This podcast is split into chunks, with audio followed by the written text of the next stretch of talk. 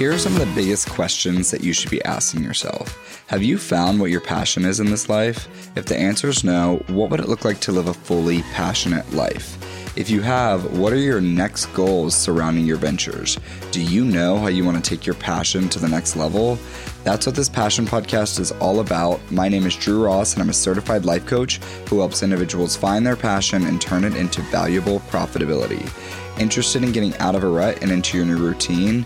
I'm your guy, and let me show you how. Welcome back to the Better You Love Drew podcast. This is episode number 25 The Indecisive Decisive.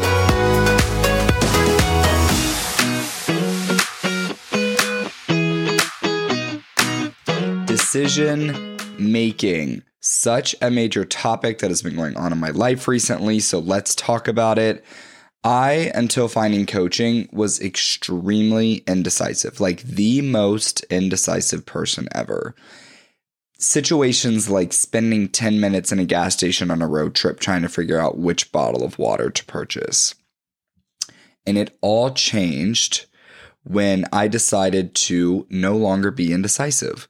I totally transformed and decided that I wanted to be someone who makes quick decisions and in return love the decisions that I'm making. The quicker I make decisions, the more I trust myself and have my own back when I recognize that every decision that I make is the right one. Expediting the time that I spend in gas stations choosing water bottles translated into other decisions that I was making in my life. And it was just a simple switch in the way that I was thinking to I am now somebody who is decisive and makes decisions quickly. So I have a human brain, which totally means that I have human moments. So I really want to talk about a time when indecisiveness had me in a major spin. So my lease for my apartment is up in March of 2022. And to start, I enjoy my place.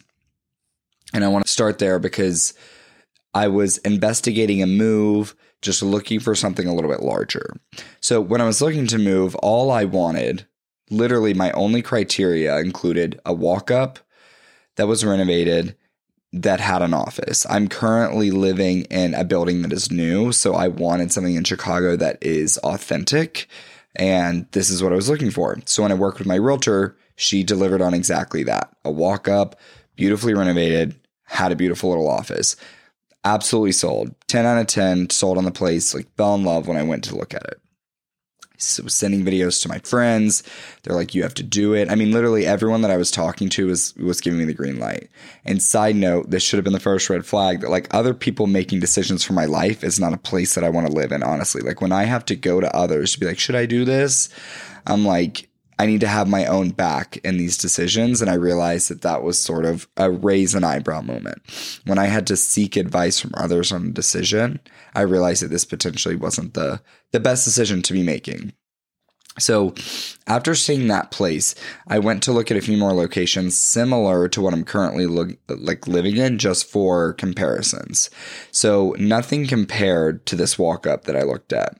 And I submitted the application and immediately went into major brain drama as I waited for the lease to come to my inbox. So the application was submitted, the fee had been submitted for that application, and now the lease just needed to be delivered to me so I could review it and sign it.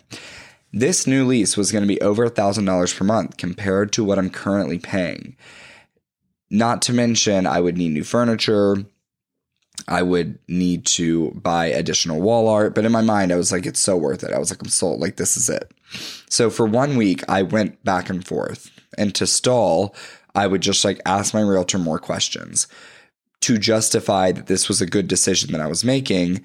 And then my brain would then tell me stories that it just wasn't the place for me. So I was leaning on others to justify this decision. And then my brain was telling me, no, this isn't a good idea. Don't do it. So I was in a seven day spin about this and just going back and forth. The most time I would say I've spent on any decision since 2020. So, all in all, I want to fast forward because I decided to stay in my current place, and here's why. The decision to move to the walk up was one decision that would lead to at least 50 plus others. I would have to decide on new furniture. I would have to select a new move in date. when, on that moving date, I would have to decide on a moving company. I would have to decide which day I want to move, and I would have to look at my schedule that day and accommodate the move. I would then have to communicate to my current leasing office that I was going to be leaving. I would sign the new lease agreement for the new place, then communicate with my utility vendors here that I needed, needed to cancel services, and then choose new utility vendors at the new place, hire outside help to dismount the TV that's in my current apartment, move it to the new apartment. And so, like, it was just a slew of decisions that were going to have to be made. So, I spent seven days making a decision that would lead to so many, many, many more. And if this one decision was going to take seven days related to a home search, I was like, I can't imagine how long all these other decisions are going to take related to the move because I would just be in this massive brain drama of is this did I make the right decision? I'm spending X amount of dollars and X amount of decisions on this new place. So after doing the pros and cons list, I realized that making the decision to stay where I'm at and just loving the decision to not move in the month of March means that I have all of this additional brain space. I have all of these additional savings for time and money and a lot of flexibility to live a more so like decisionless February and March. And to me, that was priceless. But it went a step further because what I also recognized was that I was making this two bedroom walk up mean something way more than just an apartment. With an office, I would be way more productive.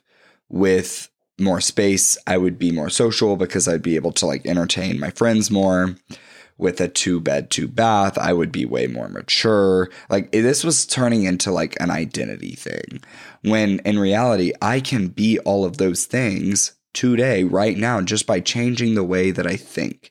So instead of making 50 plus decisions on where to live, all I had to do was realize that my identity is not tied to where I reside. It's just tied to who I am internally as a person.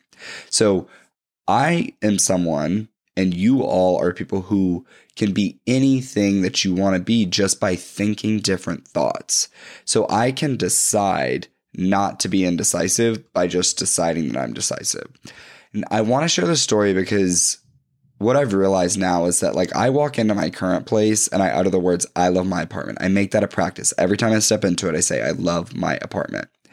And I have been spending time planning travels for February and March all of these amazing things that I want to do over the next eight weeks that are going to help me grow myself and my business without having to think of anything related to a move. Like I'm making all of these personal life decisions, business life decisions, and I was like, I don't like I can't imagine what would it, what it would be like to have all of those decisions on top of moving decisions.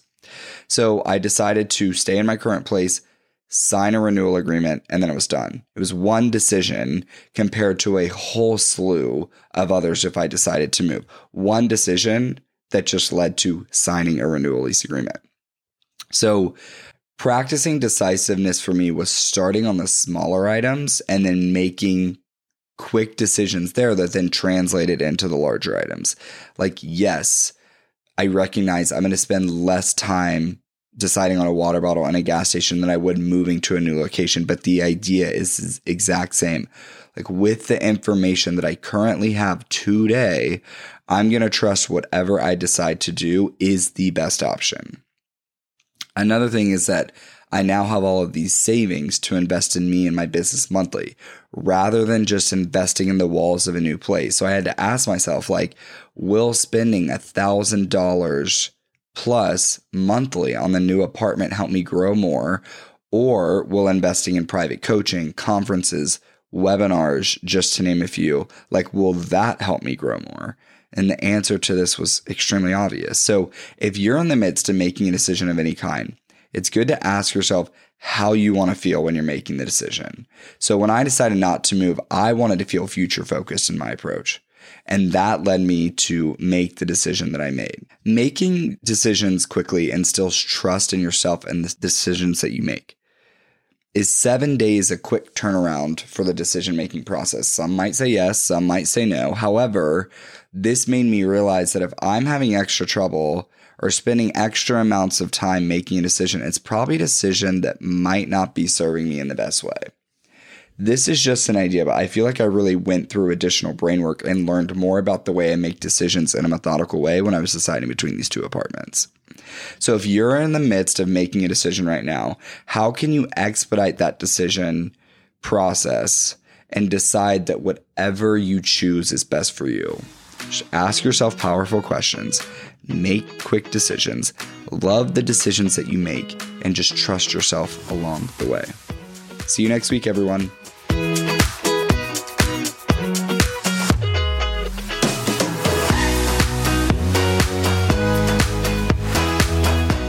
Ways are you tapping into the best version of yourself on a daily basis? Maybe you've been following me since the beginning, or maybe this is your first ever Better You Love Drew podcast episode. Regardless, if you like what you hear on the podcast and want to take this information and apply it to your life today, that's what I'm here for. Working with a life coach helps make your already amazing life even more amazing. It's possible to set up really big goals and achieve them. And it's possible to change the way you are currently operating to show up daily for a life that you're absolutely obsessed with. And it's also a lot easier than you might think. Instead of thinking success like that happens to other people, let me show you how you can do it for yourself. Book a consultation with me via Instagram at Drew Ross Coaching. You can also do it via my website, drewrosscoaching.com, or by sending me an email, drewrosscoaching at gmail.com. The time is now and you are ready, I promise you. See you in the consultation.